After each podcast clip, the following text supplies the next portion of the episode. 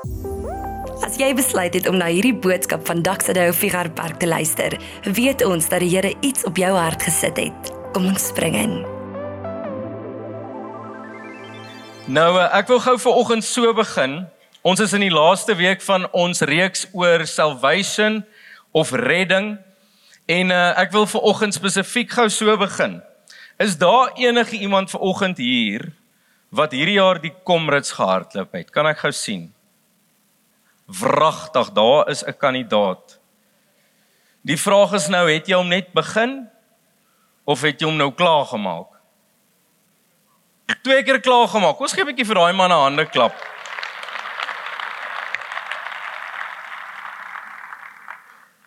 Dit is nou iets om te beleef.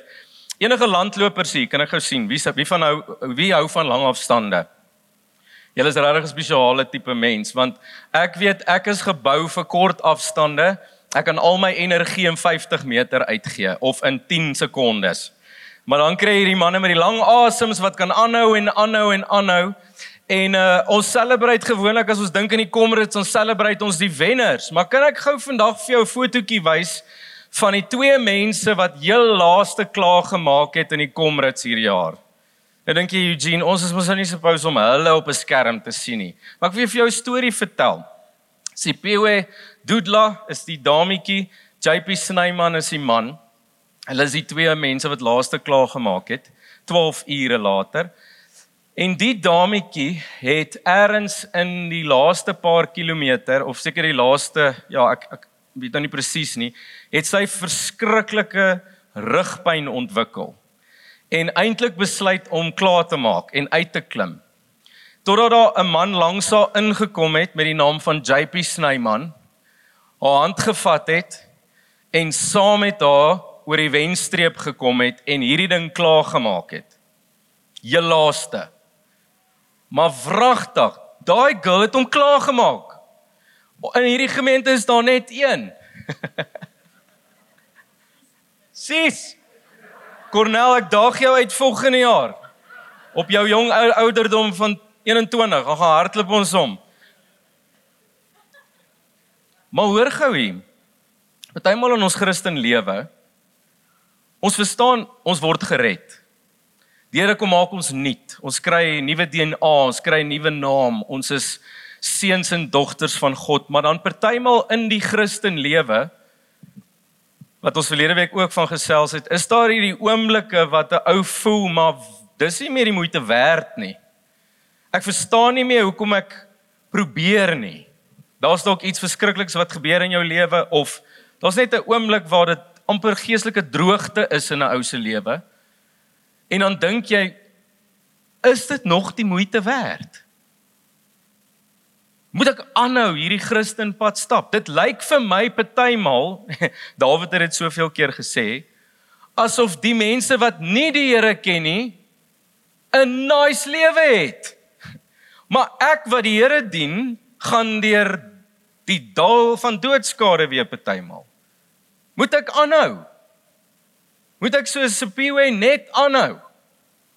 En vandag gaan ons 'n bietjie daaroor gesels want Dis die laaste deel van die ding van redding is ons het in week 1 gesels oor die ding van jy is gered. Jy het sekerheid dat die Here jou nuut gemaak het. Jy kan seker wees. Ons het 'n bietjie gesels oor die doop. Week 3 het ons gesels oor die konstante vernuwing. Die ek word gered. Ek word soos Christus. Deur sy woord sê ons die woord is 'n spieël, nie van net wie Christus is nie, maar ook van wie ek is.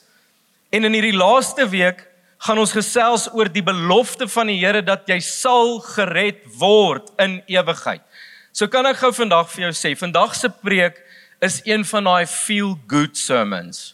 OK, het julle al sulke gesien op YouTube? Dis net goeie nuus vandag. Hoe voel jy daaroor? Hæ? Huh? Ja maggies, na hierdie winter moet ons net goeie nuus hê. so haal gou diep asem. Sê vir jouself, hier kom 'n lekker preek. Hierdie preek gaan jou ongemaklik maak, net gaan jou opgewonde maak. Ons gaan die volgende reeks gaan jou weer bietjie ongemaklik maak. Dan gaan jy dink, "O, Here, moet weer iets doen." Maar hierdie een vandag is net goeie nuus. Filippense 1 vers 6. Kom ons begin daar. Paulus sê, hy sê hiervan is ek oortuig dat hy wat 'n goeie werk in julle begin het, dit sal voltooi tot op die dag van Christus Jesus. Wat sê ons? Wat sê Paulus? Hy sê die Christen hoop van die toekoms lê in 'n belofte en die belofte is dit Die dag toe die Here jou nader getrek het met sy koorde van liefde, die dag toe jy hom ontmoet het, die dag toe jy jou lewe vir hom gegee het, die dag toe jy wedergeboorte beleef het, het hy 'n proses van vernuwing afgeskop in jou lewe.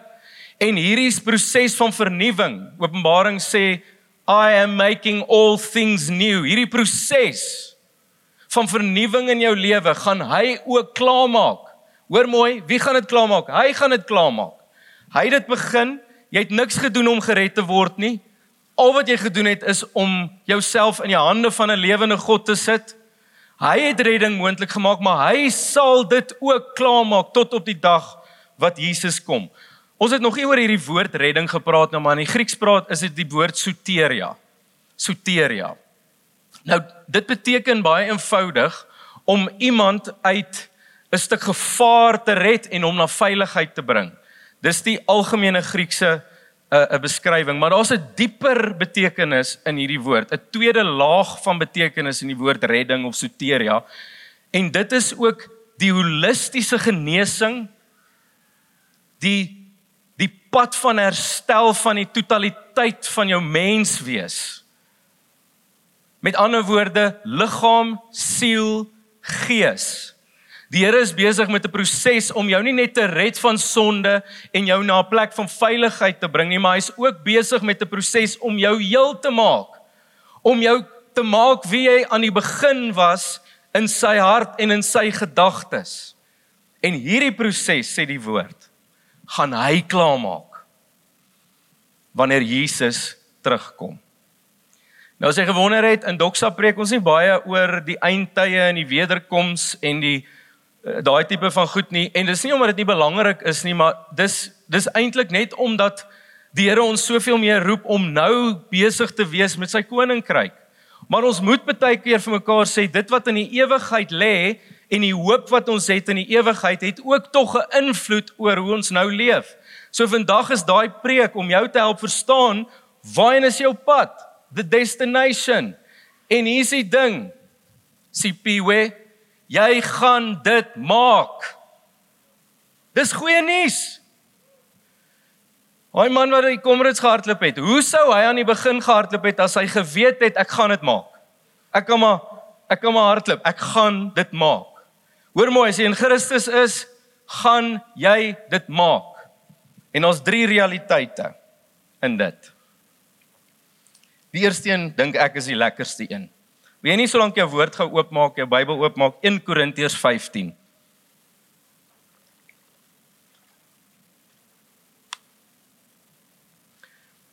Ek wil met jou drie realiteite deel waarin jy op pad is in ewigheid. Die eerste realiteit is 'n nuwe liggaam.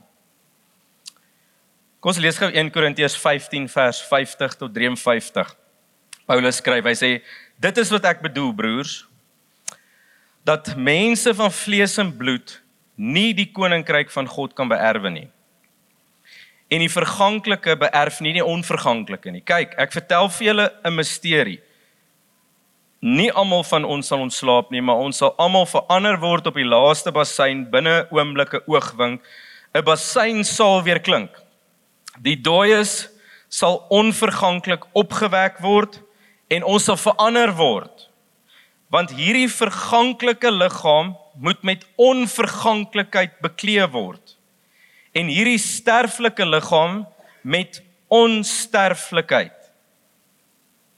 Nou baie keer in die Christen geloof het ons hierdie gedagte en ek weet nie waar kom dit vandaan nie. Ek dink dit dit kom eintlik van die Rooms-Katolieke uh, agtergrond af. Het ons hierdie gedagte dat in ewigheid in die hemel gaan jy 'n tipe van 'n ons sal baie keer hoor ek op begrafnisse mense praat van die Here het sy blommetjie kom pluk en nou gaan hy jou weer in die hemelse tuin sit. Dank die Here, ek gaan nie eendag 'n petunia wees nie.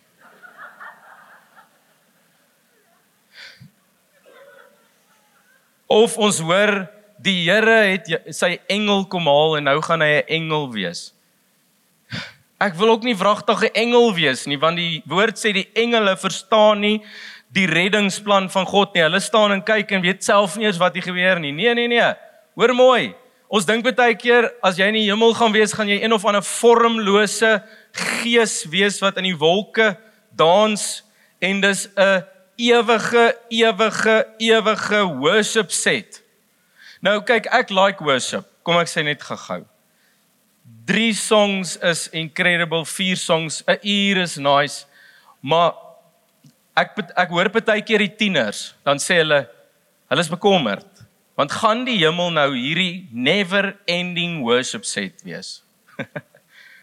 Ons weet nie. So, ekskuus, ek nie 'n antwoord vir dit nie, maar wat ek wel weet is dat ons nie vormlose geeste gaan wees wat rond dwarrel iewers in die universe nie. Wat ek wel weet is dat die woord sê dat jy hierdie fisiese aardse liggaam gaan verruil vir 'n verheerlikte liggaam. Hierdie fisiese liggaam van jou gaan in die grond so saad uh, ingaan die dag as jy sterf en daai saad gaan opkom in die ewigheid en dit gaan 'n verheerlikte liggaam wees. Nou, ek weet nie of dit jou opgewonde maak nie. Sulke goed maak my opgewonde. Dink dit gou en dis dalk ligsinnig, maar hoor net gehou. Kan jy jouself indink? Onthou nou die woord sê dat hierdie liggaam is nie 'n onherkenbare liggaam nie. Hulle het Jesus, die disippels het Jesus herken toe hy opgestaan het uit die dood. Hulle het dadelik geweet dis hy. So dis nie asof dit 'n uh, uh, almal gaan dieselfde tipe patroon wees nie. Maar daar daar's 'n realiteit van die feit dat jy 'n verheerlikte liggaam gaan hê. So, dames, geen meer aniek nie. No more oil of lay. Jy kan dit aansit, maar jy gaan nie plooie hê nie. Manne, geen meer ingroei tonaals nie. Loof hom. Dis dalk net party van ons wat sukkel met dit. Geen gate in jou tande nie. Jy hoef nie meer jou eh, wat is daai vitamienetjies in die oggend te vat nie. Jou oë gaan werk. Maar hoor mooi die realiteit van wat die woord ons leer rondom hierdie liggaam is dat jou aardse liggaam is verganklik en hy kan sterf. Jou hemelse liggaam is onverganklik en hy kan nie sterf nie. Wat beteken onverganklik? Die beste manier vir my om dit te beskryf is 'n koeblikkie. Ek het hom vir julle saamgebring, 'n prentjie. By by ehm um, fondsinsamelings vir mense, dan sê ons altyd julle moet asseblief voedsel bring wat nie bederfbaar is nie. Wat beteken dit? Nou, ek dink as jy daai blikkie lank genoeg los, gaan hy dalk bederf raak, maar die punt van die saak is hierdie aardse liggaam van ons gaan agteruit as jy dit nie geweet het nie. Manne op 25 it's downward. Hulle sê 25. Dames, julle word net mooier. Maar die punt van die saak is hierdie liggaam gaan agteruit. Jou hemelse liggaam gaan nie agteruit gaan nie. Jou hemelse liggaam gaan nie pyn kan beleef nie. Jou hemelse liggaam sê die woord Dis eintlik so incredible. Baie sê ons gaan nie huil in die hemel nie. Ek weet nie of dit waar is nie want Openbaring sê die Here gaan ons trane afdroog. Maar dit gaan nie trane van hartseer wees nie. Dit gaan trane van blydskap wees. Hierdie liggaam wat jy gaan hê, die verheerlikte liggaam, gaan in sy volheid alles nodig het wat hy nodig het om ten volle mens te wees soos wat God dit oorspronklik beplan het. Jou liggaam gaan in sy volheid Christus kan aanbid soos wat hy moet. Nie net kry ons 'n verheerlikte liggaam nie, maar ons kry ook 'n volmaakte siel. sien pyn en sonde in ons wêreld het nie net 'n effek op die sisteme van natuur gehad nie, nie net 'n geestelike komponent nie, maar ook 'n realiteit in ons siel veroorsaak. In 'n in 'n sekere sin praat die woord dat ons siel is dood sonder God. As ons praat van siel, praat ons van jou wil, jou intellek, jou emosie. Daar het iets fout gegaan in jou wil. Daar het iets fout gegaan in jou intellek en daar het iets fout gegaan in jou emosie. Die dag toe sonde deel geword het van die mensdom. Maar hoor hierdie belofte in 1 Tessalonisense 5 vers 23 tot 24. Ek lees hom vir oggend uit die parafrase van Eugene Peterson want dit so mooi verduidelik. Hoor hier. Hy sê may God himself the God who makes everything holy and whole make you holy and whole put together spirit soul and body and keep you fit. Ek hou van daai woord for the coming of the Lord Jesus Christ. Die Here is besig om in jou siel vernuwing te bring. Wat beteken dit? In jou intellek, in jou wil, in jou emosies. As ons gou dink aan die wil, kan jy jouself indink dat jy in ewigheid 100% in God se wil leef. Hoeveel vrees en onsekerheid is daar in Christene se lewe vandag omdat ons bang is ons leef nie in die wil van die Here nie. Kan jy indink in ewigheid is daar amper nie 'n keuse om nie in sy wil te wees nie. In jou intellek 100% sal jou intellek in ewigheid in belyning kom met sy waarheid, nie meer ander invloede van buite wêreld invloede nie. 'n 'n 'n propaganda, 'n uh, wêreldse sisteme jou intellek sal ten volle beïnvloed wees deur sy waarheid. Jou emosie. Jy sal voel wat God voel. Kan jy jouself indink sonder daai anger outbursts? Sonder daai gevoel van verwerping? Sonder daai gevoel van ek word uitgesluit sonder die gevoel van hartseer en pyn. Jou siel sal ten volle God se heerlikheid kan beleef. Joy, pleasure forevermore sê Psalm 16. Jou siel word herstel. Nie net dit nie, maar ook die oorsaak van hoekom jou siel beland het waar hy is word ook weggeneem. Jy sien by die kruis het God die straf van sonde hanteer. By die opstanding het hy die krag wat sonde in 'n mens se lewe het weggevat. Romeine 8 praat van die wet van die sonde. Maar hoorie, in ewigheid gaan hy ook die teenwoordigheid van sonde wegvat. Die die evangelie sê Jesus het gekom om die sonde van die mens nie net te dra nie, weg te neem. Dink gou vir 'n oomblik hoe jou lewe sal lyk sonder die kapasiteit om sonde te doen. Jy kan nie sondig nie. Jy het nie die wil om te sondig nie. Dis nie vir jou aantreklik nie. Dis wat die woord ons leer as dit kom by 'n volledige siel. Hierdie is so spesiaal want dis ons altyd gemaak Dit was God se oorspronklike plan vir ons lewe. So nie net 'n nuwe liggaam nie, nie net 'n volledige siel nie, maar ook herenigde gees. Wat in die tuin gebeur het is daar was 'n daar was 'n disconnection. Daar was afstand tussen God en mens. Wat Jesus kom doen het is hy het, hy is die weg. Hy's die een wat weer kom en die mens verenig en versoen met God en hy blaas sy gees in ons lewens in. En is hierdie gees wat binne in ons is wat roep Abba Vader. Dis sy Heilige Gees wat met ons gees in eenheid staan. Maar ons beleef nou maar net 'n stukkie daarvan. In Psalm 31 vers 6 skryf Dawid, hy sê in U hand gee ek my gees oor. U het my bevry, troue God. Het jy al daai skrifgedeelte iewers gehoor? Jesus het hom by die kruis herhaal by sy dood die laaste ding wat Jesus aan die kruis gesê het is Vader in u hande gee ek my gees oor So daai laaste oomblik van ons lewe word ons gees herenig met God se gees ten volle. Die woord sê deep cries out unto deep. Die diepte van God se gees herenig met die diepte van ons gees.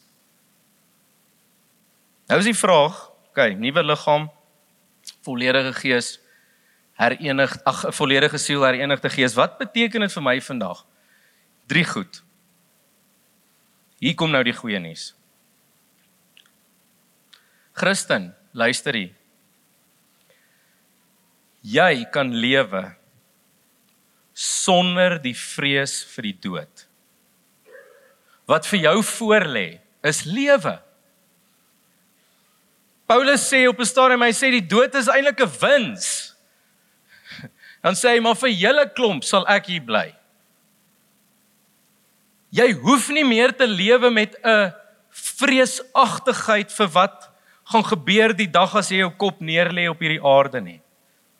Johannes 1 Johannes 5 sê Johannes hy sê dit het ek aan julle geskryf sodat julle kan weet dat julle die ewige lewe het.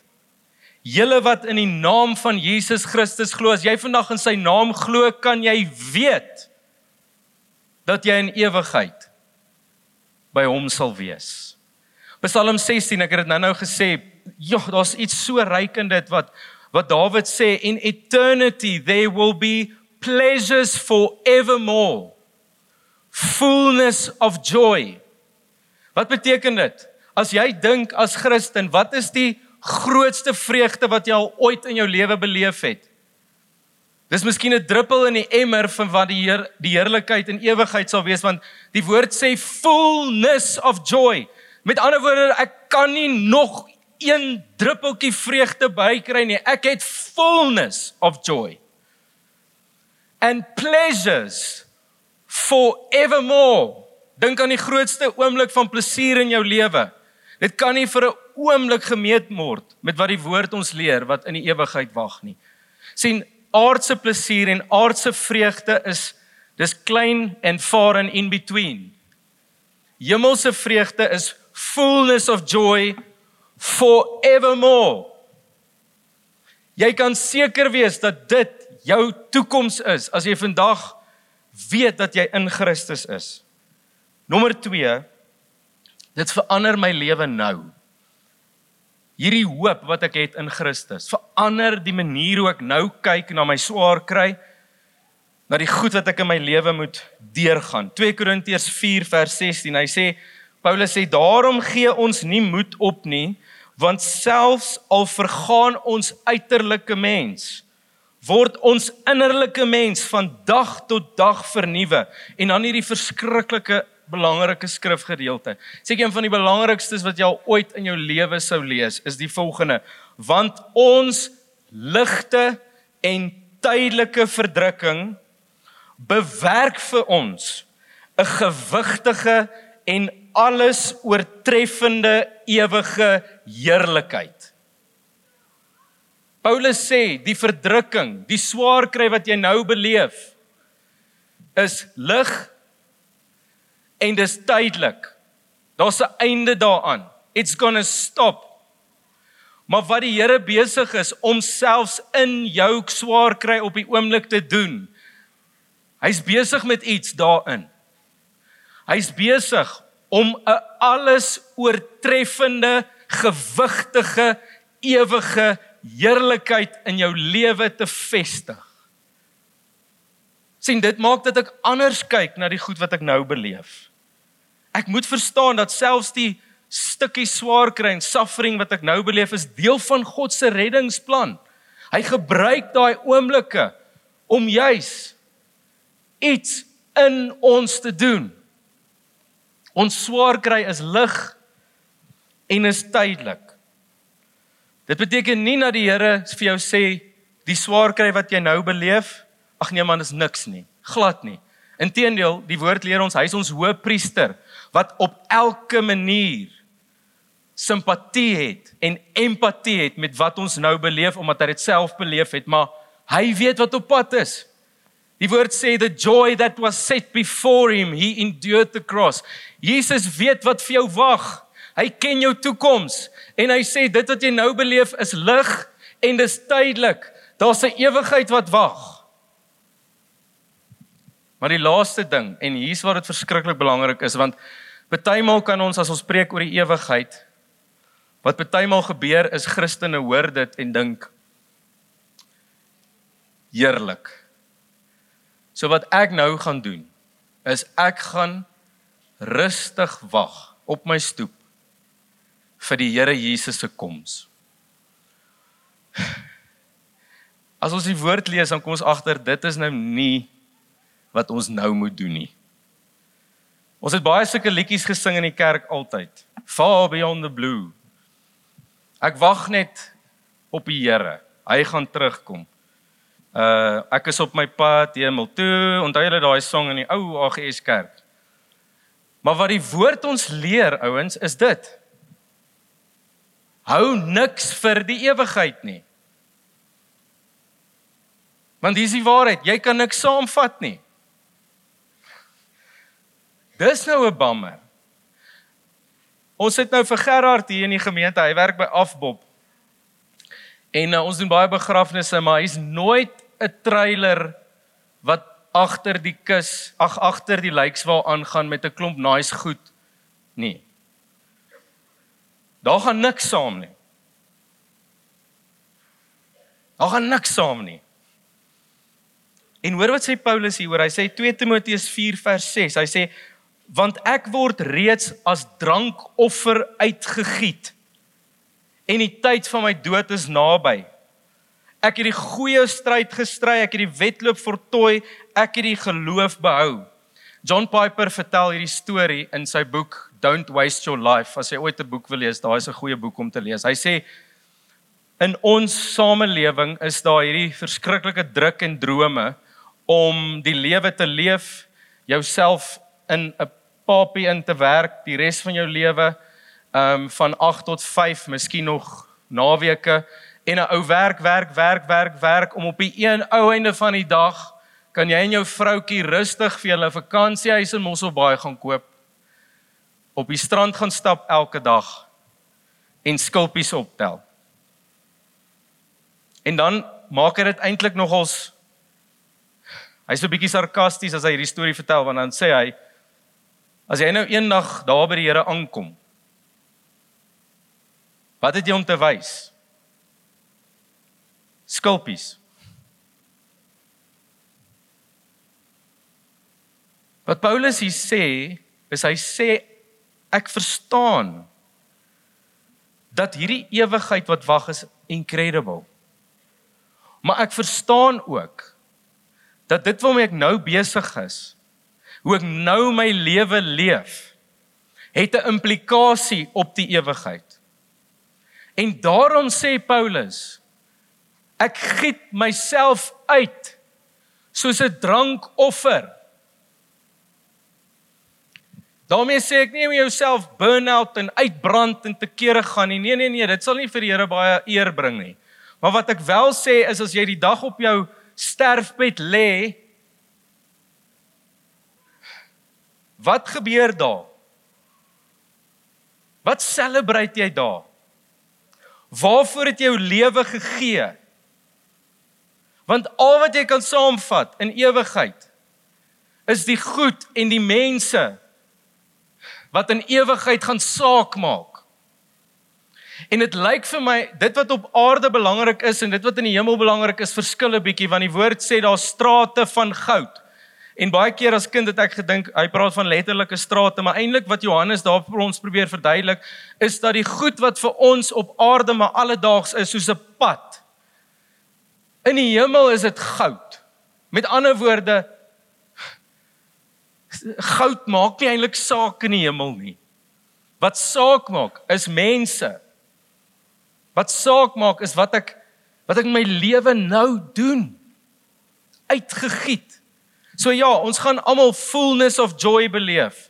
Pleasures forevermore, maar dit lyk vir my as ek Paulus reg verstaan, asof daar mense in die hemel gaan aankom met leë kanne om dit te ontvang.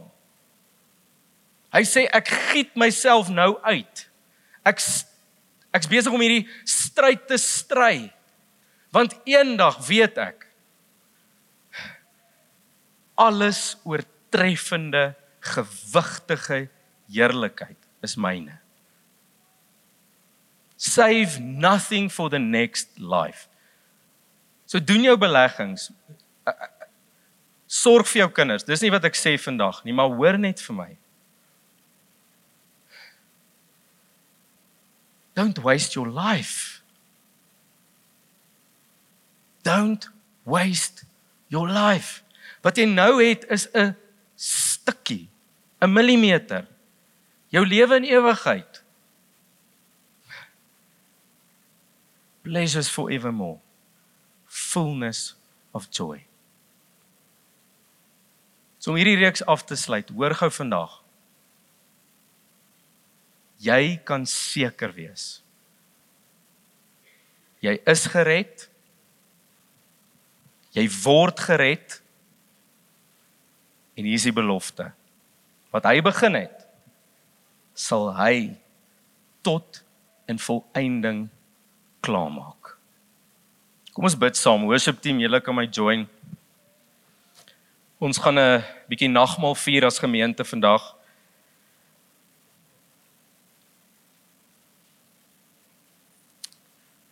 En nou, ek gaan vir ons bid en dan wil ek so 'n stukkie oor die nagmaal verduidelik. Here, terwyl ons hierdie woorde hoor vandag, die waarheid van u belofte van ons redding, Here, en die hoop van ons redding. Is daar net een emosie in ons harte en dis blydskap, dankbaarheid, Here. Dat ons kan weet ons is gered, ons word gered en ons sal in ewigheid gered wees. Here vir ons ons lewe, lewe vir ons is Christus. Die dood is 'n wins. Eternal life is to know you. Here, ons kan nie wag vir die dag waar ons in die volheid, nuwe liggaam, volmaakte gees, herenigde siel in die volheid kan wees van wat U oorspronklik vir ons beplan het. Jy miskien vandag hier sit en jy sê Eugene deur hierdie reeks ek's nog steeds onseker of ek waarlik gered is. Ek's nog steeds onseker of ek genoeg doen. Ek gaan herhaal wat ek die eerste week gesê het. Dit gaan nie so baie oor die doen nie. Dit gaan oor die wie. Wie is die een wat red? Dis Christus. Al wat jy wel kan doen is om jou lewe in sy arms oor te gee. Hy red. Nie jy nie. Hy red deur genade. Maar jy kan vandag jou geloof in hom sit. Sal enigiemand is vandag wat sê Ek wil my geloof in Jesus Christus sit as redder. Kan ek jou vinnig nooi om net daar waar jy is net op te staan in jou sitplek? Ons wil graag vandag saam met jou bid. As daar enigiemand is wat sê, "Hier's ek, Here."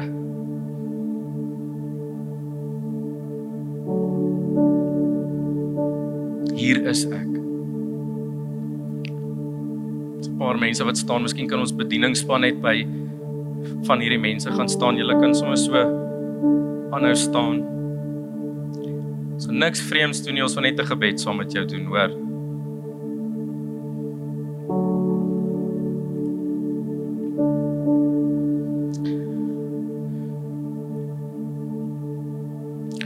Daar's nie 'n rympie nie, daar's nie 'n sondaarsgebed nie, daar's nie 'n betroointjie om te volg nie. Daar's net een ding, Jesus sien my. Ek glo. I submit myself and surrender myself into the hands of a living God. So Here, ek kom bid vir elke persoon wat staan vandag. Dat U Heilige Gees in hierdie oomblik vir hulle die gawe van geloof sal gee om U te vertrou vir redding. Dan vra ons Heilige Gees dat U sal kom en wedergeboorte moontlik maak in hierdie mense se lewens. Dankie vir nuwe lewe, Here. Dankie vir 'n nuwe toekoms. Dankie vir die sekerheid van saligheid. Dankie vir die sekerheid van ewigheid in U. Ons kom prys U naam, Jesus, ons redder. Amen. Wat 'n ongelooflike boodskap. As jy voel iemand wat jy ken het hierdie boodskap nodig, deel dit met hulle. Ons is groot op familie.